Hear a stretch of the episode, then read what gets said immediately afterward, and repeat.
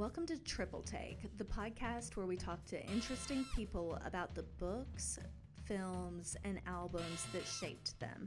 I'm Carla Jean Whitley. I'm Edward Bowser. And I'm John Hammontree, and we are here today with my friend Victor Luckerson, a reporter who's been with Sports Illustrated, Time, and is now currently with Bill Simmons' new venture, The Ringer. Uh, Victor, can you tell us a little bit about what you're going to be covering there? Sure. Uh, thanks for having me, guys. Uh, so The Ringer is, if you're familiar with Grantland, it was a sports and pop culture website uh, for about four years that I personally loved just as a fan. And The Ringer is sort of picking up the mantle where Grantland left off, but also adding uh, technology as another big section of coverage. Mm-hmm. So I'll be writing about uh, both technology and culture for them. Actually, I started about two weeks ago. So. Yeah, that's awesome. Uh, what have you written about so far? Uh, probably the biggest thing I wrote was about uh, Spotify and sort of they've lost out on a lot of major albums this year, or like the launch of a lot of major albums from uh, Drake to Kanye West, uh, Chance the Rapper, Radiohead. So I was writing about how they're using uh, smart algorithms to make really good discovery products for their users. Uh, Discover Weekly is a really popular Spotify product where you get uh, 30 songs every week that you probably haven't heard but that you might like. Yeah. I did a big feature where I went to the office, the Spotify office in New York, and talked to the uh, some of the engineers involved in the recommendation products. And the story is sort of about how they're trying to use those almost like in place of these very major albums from very important artists. And then here for our local audience, uh, you grew up here in Alabama. Uh, you went to Lamp in Montgomery, and then the University of Alabama, where you were the editor of the Crimson White for, for two years, right?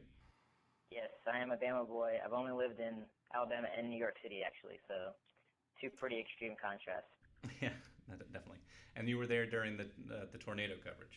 Yeah, I was editor of the Crimson White in April 2011 uh, during the tornado that devastated Tuscaloosa. So that was a huge learning experience. I mean, I've been a professional journalist for four years now, but that was still definitely like the biggest thing I've ever covered and sort of the most formative journalistic experience I've had for sure. Well, we're excited to talk to you today about your favorite uh, album, your favorite novel, and then for a change of pace, uh, it sounds like we're going to talk about your favorite TV show rather than your favorite film. Can you give me a quick rundown of what those are?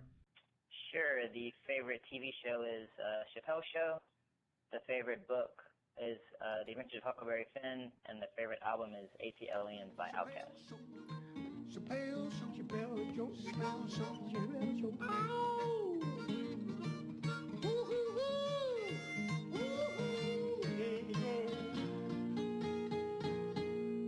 Let's start the show. So I'm excited to talk about the Chappelle Show. Uh, normally, we have guests come on and talk about their favorite movie, but when you mentioned that the Chappelle Show was what you wanted to talk about, I jumped at the chance. Because uh, you and I are both about the same age, so we were in junior high school when Chappelle Show first aired. Did you watch it uh, when it was airing?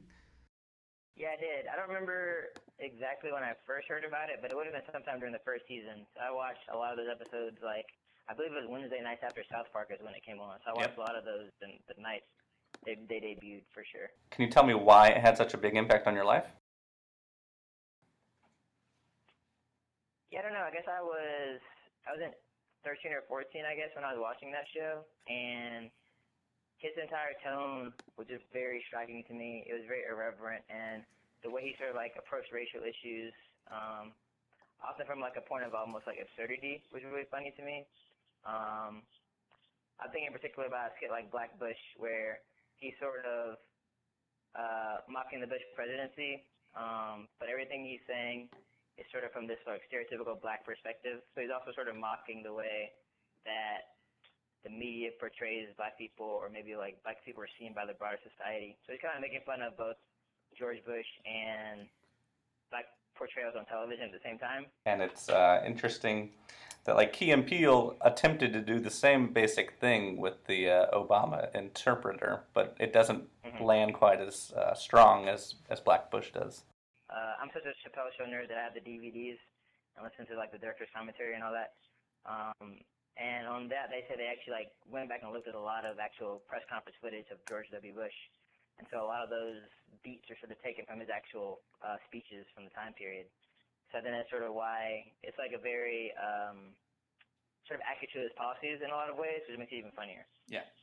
Uh, so, what are your other favorite sketches? I love the Wayne Brady sketch just because that was a really good um, mocking of Wayne, again, sort of like mocking of the way people perceive Wayne Brady, and then sort of taking it to the, the opposite extreme, where obviously Wayne Brady exists somewhere between those two extremes. Um, and, I mean, I think that was a hilarious sketch. Yeah, I think and that was like one of the most quoted sketches, uh, at least of my childhood. Everybody yeah. had seen the Wayne Brady sketch. Right. It was just so like over the top to see somebody like that who was so clean cut. It was uh, like that being, and Prince, and those were the those are the ones everybody quoted all the time. Right. Right. Yeah. Definitely. Like I kind of preferred. I mean, Prince and Rick James skits are both uh, relatively similar in tone and structure, but the Prince one is just a little bit more absurd with Prince like serving pancakes and he like floats in midair at one point after a dunk. It's just a lot more ridiculous. right. So I think I prefer that one.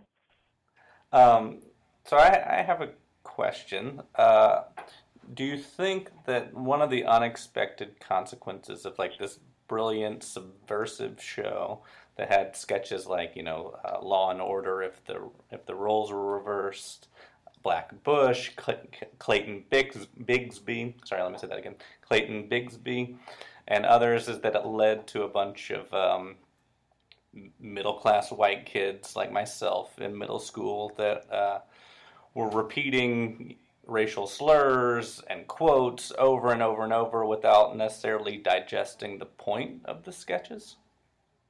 Yeah, I mean, I definitely think that was probably an unintended consequence. And, you know, obviously there's only two official seasons of Chappelle's show because they famously quit the show after that, even though they could have made $50 million to do two more seasons.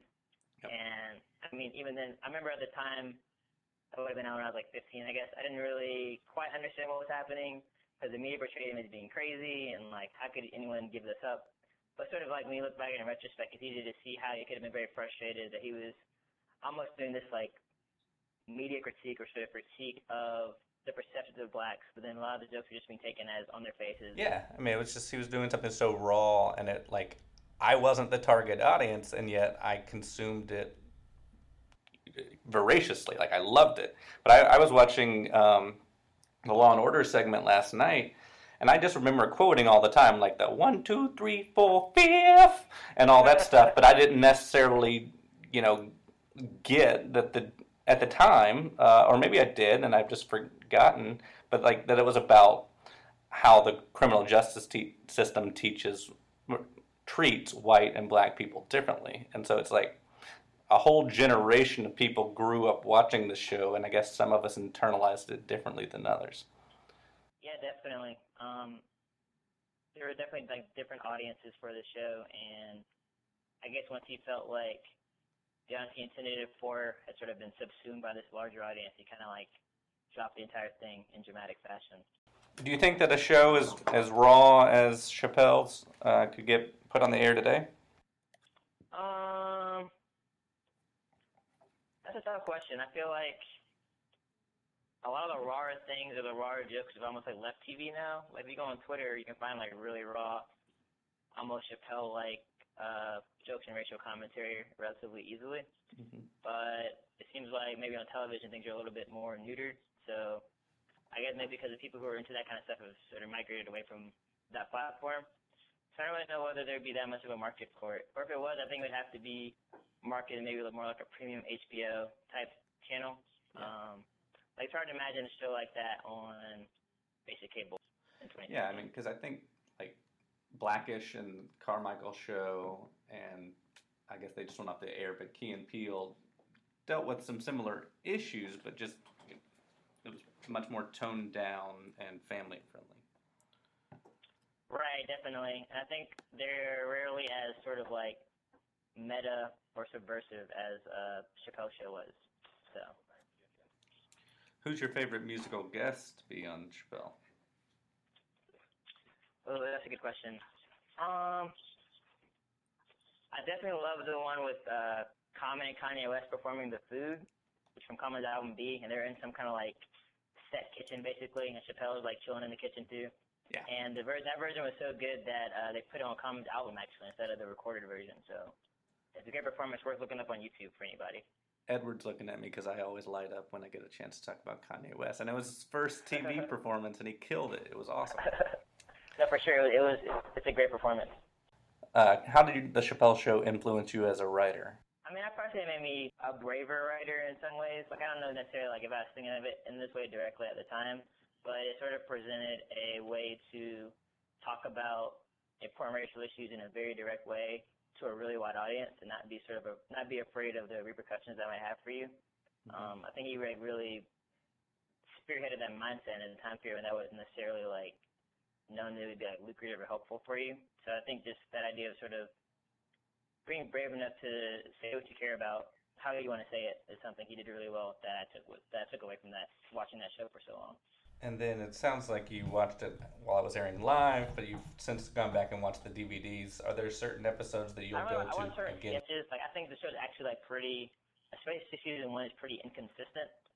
So like it's not necessarily that I would want to watch all the episodes like all the way through, but yeah. there are like definitely like let's say 25 or 30 sketches in the show that are pretty incredible. Um, at this point, though, honestly, I do I do more of like just like posting the gifs online for jokes, like uh, Chappelle dancing as Puff Daddy, like doing the Harlem Shake. That's a great gif.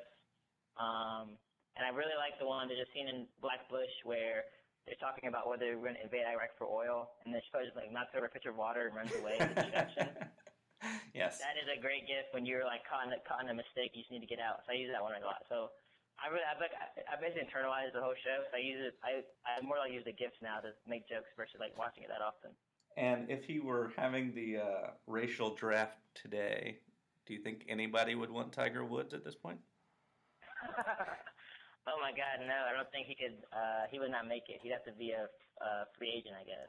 We were trying to think about it today. I think like white people might claim the white half of Barack Obama, uh, so we could right. have the un- uninterrupted stream of white presidents, I guess. Uh, well, it was a pleasure chatting with you. I'm going to turn you over to my uh, friend Edward now. Uh, I'm really excited to listen to you guys talk about ATLiens. All right, great. Thanks, Sean.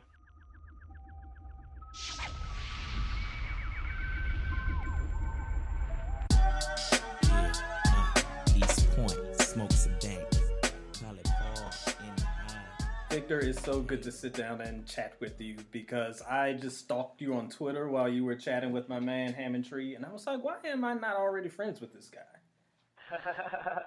but today we're here. Yes. Today we're here to talk about your favorite OutKast album, which is AT Aliens. And I've been looking forward to this because it helps me go into one of the greatest debates in hip hop history AT Aliens versus Aquemini. Dude, that is an intense debate that I have with my friends regularly. Well, get ready because we're doing it again. I am an Aquemini guy. So tell oh, me. Wow, okay. Tell me go. why you think ATLiens is the better album because for me, I love ATLiens, but of all their albums, it is the least accessible. If a new fan was listening to it, I feel like they would struggle with it a little bit more than some of their other entries. So, what does it ATL the ATLiens bring to the table for you? I guess I want to say first, I definitely agree with the inaccessible thing. Like I remember. I got an OutKast through, I guess, Miss Jackson or whatever. But the first thing I owned by them was Speakerboxxx Love Below. I was probably in eighth grade at that time. Um, and that kind of went back through their catalogs over the course of high school.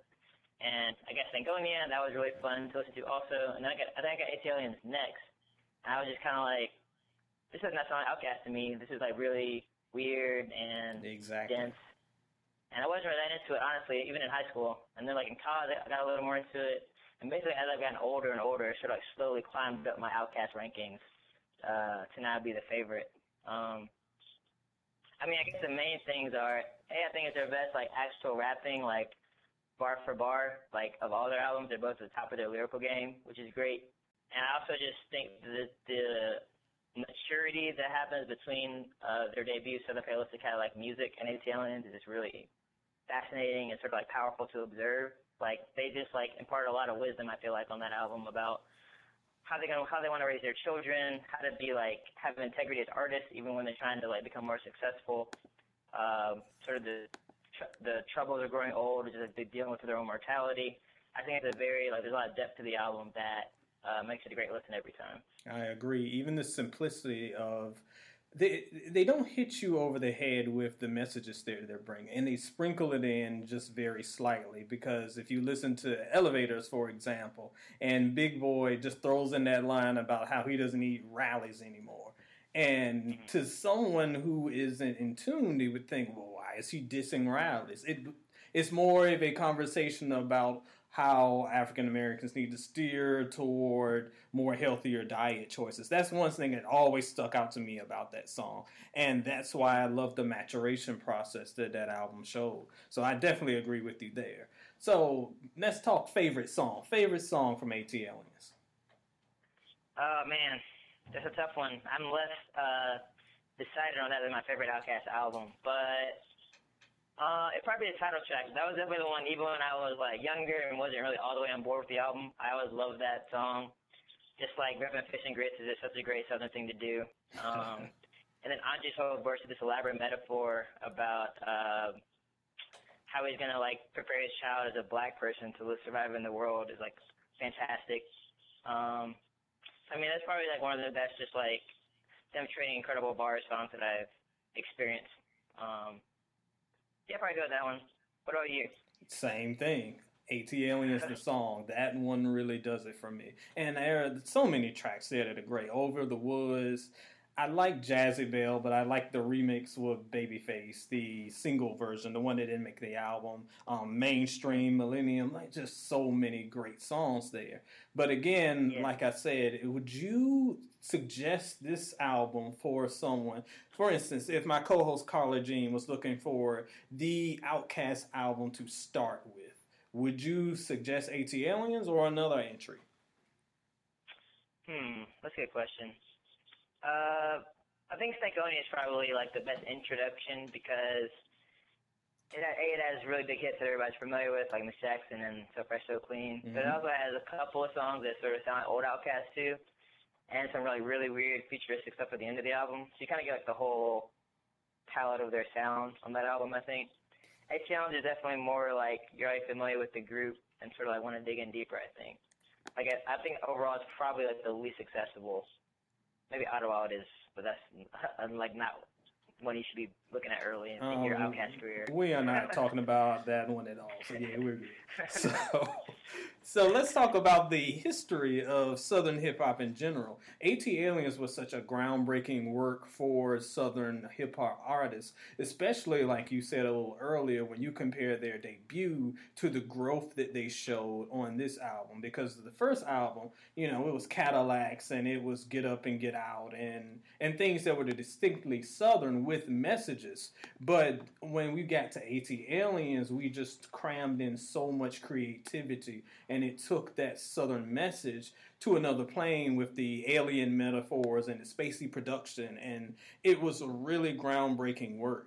When we look back at Southern hip hop, let's talk a little bit about its legacy and how do you think personally Southern hip hop has affected hip hop and pop culture in a greater sense in the past 20 years? I mean, it's been huge. It's almost hard to overstate. I mean, you have a group like OutKast obviously achieved like really incredible pop success a few years after this, which is like one level in which it was big. Um, but then you have people like Lil Wayne and the Hot Boys who coined, coined the term bling bling, um, which was a big phrase for a long time. Um, and you think about like the chopped and screwed sounds coming out of Houston in the 90s. That's like of been reinterpreted in a lot of different ways over time. And obviously today, like, Future's one of the biggest artists out of Atlanta where OutKast is from. Young Thug is like, hey, he describes himself as an alien a lot, which is something that OutKast was one of the first groups to do.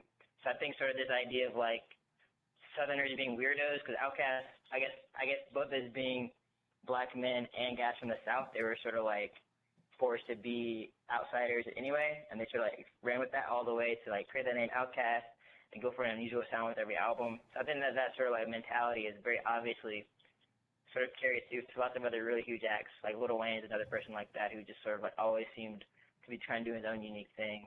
Um, and now Young Thug, like I said. I think there's sort of a certain mentality about Southern rap that's extremely experimental. Um, and OutKast was definitely one of the pioneers in making that um, accessible to a wide audience. Yeah, I mean that's a great point. I had never thought of that until now. A- ATLiens was the first album that I know of that kind of linked the out of this world spacey effect with southern rappers because you hear as you mentioned Lil Wayne his favorite saying back then was we are not the same I am a Martian and it right. really it just kind of plays back to the southern quote unquote outcast feeling that so many southern rappers had when you go back to the historic interview that Outkast had at Source Awards and they said the South has something to say, they felt right. so pulled away from the mainstream. And now these guys that you always saw as the backwood weirdos have a message for you. And they were just so happy to say that. And on that note, do you think Southern hip hop gets the credit that it deserves? It definitely now it definitely now gets the I guess like popularity credit, you know, like even here in New York, you still hear lots of Future and that kind of stuff on the radio or whatever, or like when you're out. But I still think maybe like not as much uh, critical credit, you know. Even somebody like Future, who's had a pretty like very true already. Like Dirty Sprite Two is a really interesting like nihilistic album, but I think some people just think about oh, it's just like he's rapping about drugs and sex, but like it's, it's like the the Dark Dakota album is actually really interesting from a creative standpoint. So I think maybe there's still sort of a reticence to give some southern rappers credit um, from an artistic perspective, but I do think that they have definitely like sort of cracked the code to like making hits and finding financial and commercial success. I remember this was maybe 10 years ago when I lived in Louisville. I had some friends from New York and we were discussing Outkast. This was maybe around Idlewild time. I can't remember. But I promise you that this conversation actually happened. But this brother told me that out he got Outkast and they are the jokey rappers and they just tell jokes and make you laugh and I was like, "Have you ever listened to wow. an Outkast song ever in your life?" So I was going to ask you, um, do you get from New York? Do you feel like that the respect is there of the craft? I know you mentioned Future earlier. Anyone who knows and follows me knows that I am not a big Future fan. But there's still plenty other artists in the South who are moving in different directions other than the Dirty Sprite 2 sound. So do you right. feel like up north that they really get it? Um, I mean, definitely New York is definitely still, at the end of the day, a very New York centric scene. Um, which kind of funny because like New York rappers, for the most part, are not really popping off to a great extent in 2016. Not at all. Um, but I don't know. I feel like with somebody with a group like Outkast, like there is definitely they got they got so big with like Hey Ya and those songs that some people sometimes people forget about the complexity of ATLiens, for instance, or their older works. So I think that's sort of maybe an issue a lot of southern rappers can deal with, where they have sort of like one outlier song that kind of blows up and makes them really famous, but then people don't always want to go back and see sort of the complexity of the other things they've done or things they try to explain where they come from in their background. I mean, that's something they still deal with because, you know, media is based in New York. Even if, like, all the rappers aren't here, all the hip hop writers are in New York, basically. So Good it's still point. sort of a very New York centric people who are, like, in the big radio stations are here. So there's still a lot of people in the city who are kind of deciding, being tastemakers. So I think you still have to play games with the New York scene, even if the New York rappers themselves are not necessarily that popular at the moment. Yeah, excellent point. Who do you think on the southern scene now is carrying the banner that Outkast once held? Hmm. Well, I would agree with you here that it's probably not Future, even though he was in Dungeon Family, so he has a, he has a tie to them, but it doesn't quite feel the same. Um, I mean, definitely Big K.R.I.T. I feel like he hasn't really been like that huge the last couple years, but from like 2011, 2014 or so, I definitely felt like he was doing like his his music felt very like southern and raw, but also like uh very detailed and colorful and specific. Which and is soulful as well, definitely. Yeah, um, so I'd definitely say him. Um, I'm trying to think about more recently.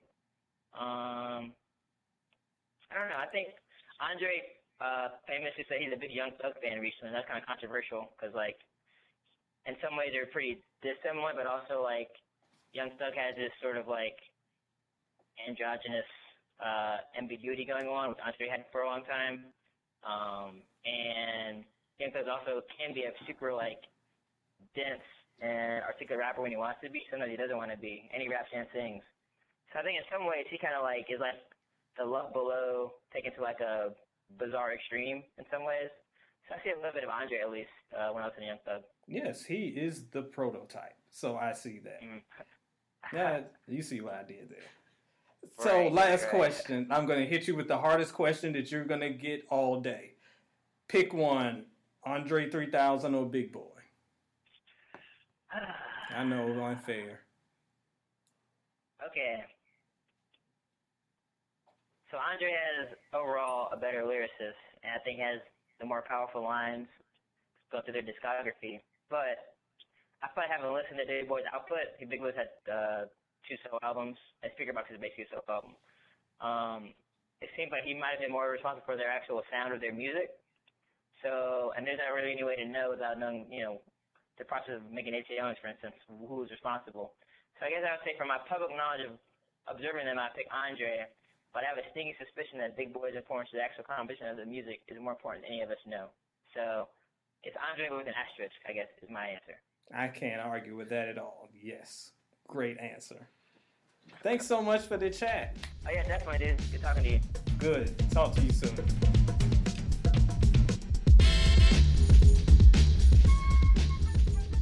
Pitifulest thing out is a mob. That's what an army is a mob.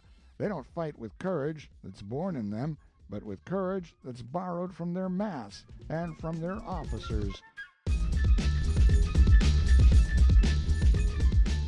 So I'm pretty sure that the first time I read Huckleberry Finn was it was like a children's illustrated version, so like much simpler than the real version. And that's probably around like age eight or nine. I think I read Tom Sawyer at the same time. And they didn't really strike me as much at that time. They were just kind of like backwoods adventures. I read lots of children's books like that. Yeah. Um, but then I had it. It was a signed reading when I was in ninth grade, um, the real version, and I remember it was like sort of like dramatically presented because um, I'm pretty sure we had to sign a waiver because there to be a lot of racial slurs in the book, so we had to like sign a thing. Our parents had to sign a thing saying it's okay for us to read it. So it was, very, it was presented sort of in a very dramatic way. I remember, and then we never we had never read a book in school that had uh, curse words in it, so that's kind of interesting. Um, so it was already like kind of like prepped to be intrigued by it, I guess. And then it was definitely an intriguing reading once I actually opened the book and read it for real. Yeah. Well, so ninth grade is when I read To Kill a Mockingbird for the first time, which is, you know, another one of those seminal works that has such an important influence on so many of us. Um, and there's some themes that overlap, but it's an interesting thing to me to think about these teenage years. They're so formative in so many ways. And so, as you read this book, how did you react at that time to the content of it? I think I was I was honestly the most struck by the writing style of it because I Mhm. never, I guess I had read Kill a Mockingbird before then, but even Kill a Mockingbird feels more like an adult writing in a kid's voice, I guess. Right. Whereas Huck Finn is like steeped in the vernacular of Huckleberry Finn and, you know, all the um, apostrophes at the end of words and all this stuff, and it's just so much in his voice, and I was just so struck by that as a kid. Like, I had, I mean, I've been trying to write since I was like, could form words, so five or six years old, been writing stories and stuff. hmm And I think at the time of when I was this is when I was like about 15, I guess, I was very into sort of like flowery, ornate writing, and sort of proving that I could be a good writer by like using complex sentences and very like whatever elaborate metaphors and this kind of stuff. And that's like what how I wrote. And then I read this book and had this such powerful characters and such an important narrative, and it was from the perspective of like a barely literate kid um, and it was like deeply in this perspective. So that really struck me, and it really changed the way I approached my writing. Um, maybe like sort of wanting to write things that were more like socially conscious, or just were more aware of the world around around us right now. Yeah, well, and at least in the edition of the book that I have, it opens with a notice. It says, Persons attempting to find a motive in this narrative will be prosecuted. Persons attempting to find a moral in it will be banished. Persons attempting to find a plot in it will be shot.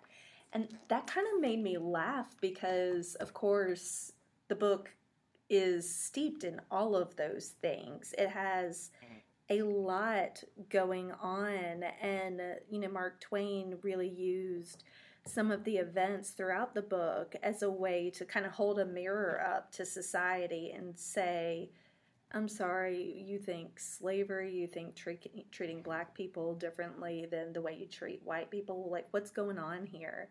Um, but then, like you said, he does that through this very common vernacular, um, capturing the dialect of these people. And so there's so much depth to it, but it's also a really, it's a fun read. Right. Yeah, I just feel like not read many more books that sort of like take that style and I understand the power of that approach a lot better. But at the mm-hmm. time when I read it, I just never really been exposed to that right. kind of writing being, being used so effectively. Um, so definitely changed my outlook on sort of like what makes good literature, not even just with good literature, like good writing in general. Like I took lessons from that and changed my general approach to writing, not just in fiction, but you know, even the way I write now is probably influenced by having read that book when I was 14 or 15. Right. I remember the first time that the idea of writing colloquially was introduced to me.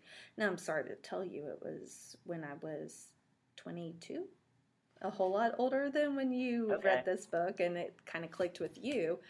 Um, but you know, as writers, I feel like sometimes we use that flowery language as a way to build ourselves up, and writing in a voice that's just very of the people I think can be much more effective. So it's interesting to me how, you know, an experience from when you were about 14 has such a lasting effect.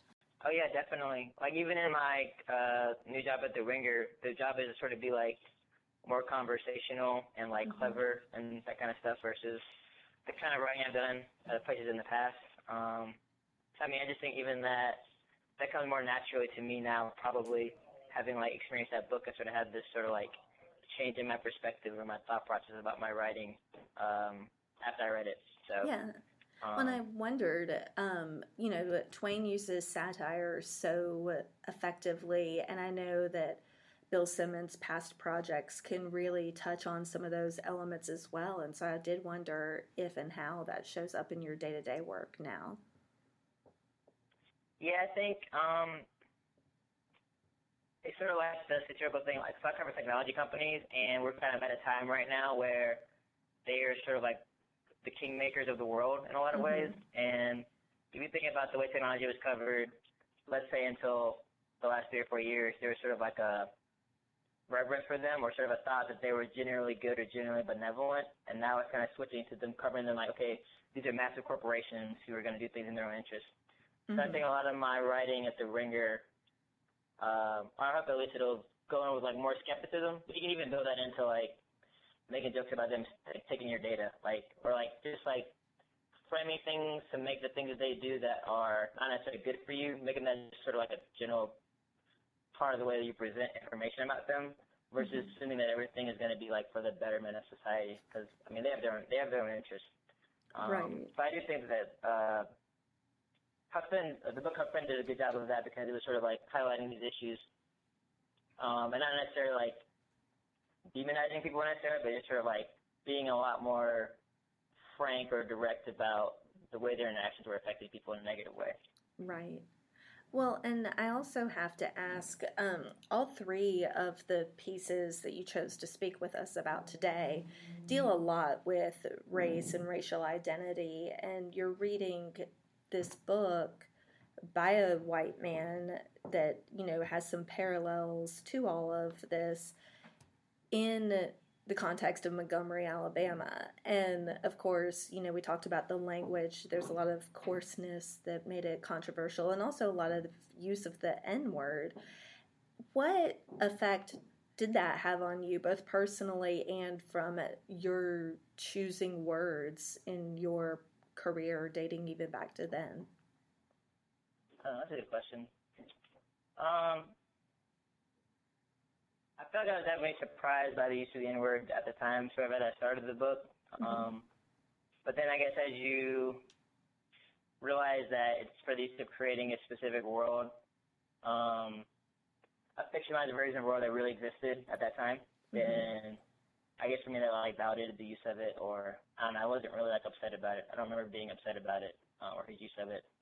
Um, and I guess the other half of it is kind of trickier because a lot of times when you're writing, especially for like writing for a publication, you're sort of like hamstrung by like what your publication deems as appropriate, you know. So, Right.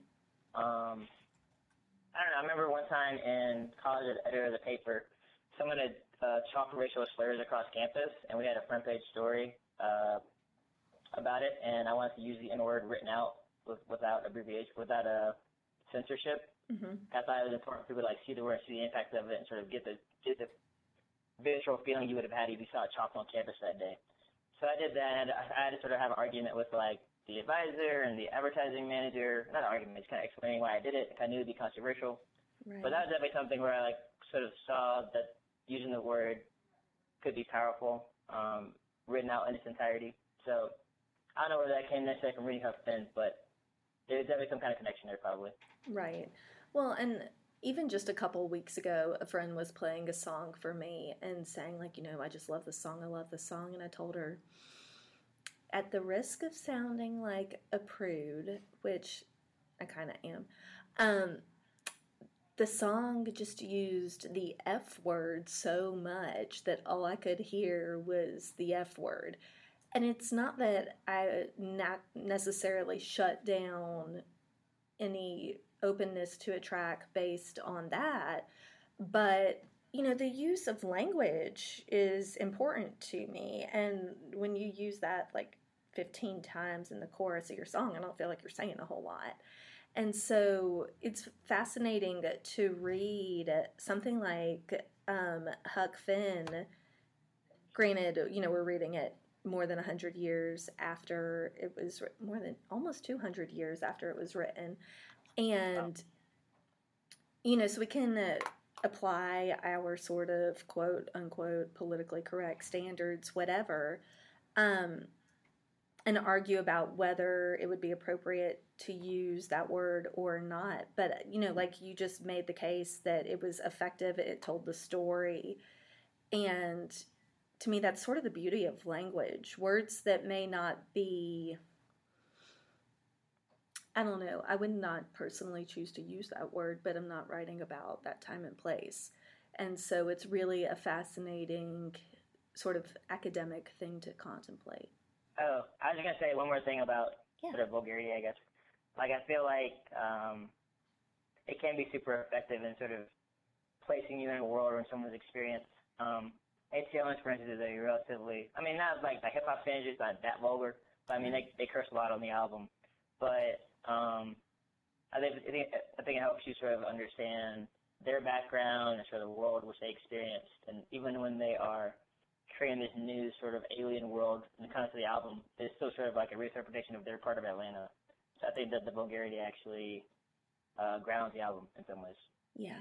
I love that art allows us to delve into someone else's experience and begin to at least attempt to understand someone's perspective and why they are who they are.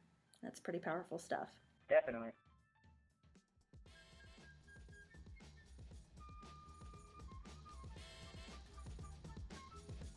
Thanks again to Victor Luckerson for joining us for this week's episode of Triple Take. If you want to keep up with what he's doing in life, you can follow him on Twitter at VLuck or go to his website, Vic Luckerson. That's V I C Luckerson.com. I'm Carla Jean Whitley, and you can follow me at Inkstained Life on most social media. I'm John Hammontree, and you can follow me on Twitter at, at John Hammontree and on Instagram at, at Birminghammontree. And this is Edward Bowser. You can find me on Twitter at E ETBOWSER. And hey, if you enjoyed our conversation today about OutKast and music, you better go to soulandstereo.com. We can get that all the time. I'm uh, sitting here with my two hip hop gurus, and I love it. Thanks, everyone. Uh, you can subscribe to us on iTunes or wherever else you get your podcasts. And hey, write us a review. Leave us, you know, five stars. It sure helps us out. We'll talk to you next time.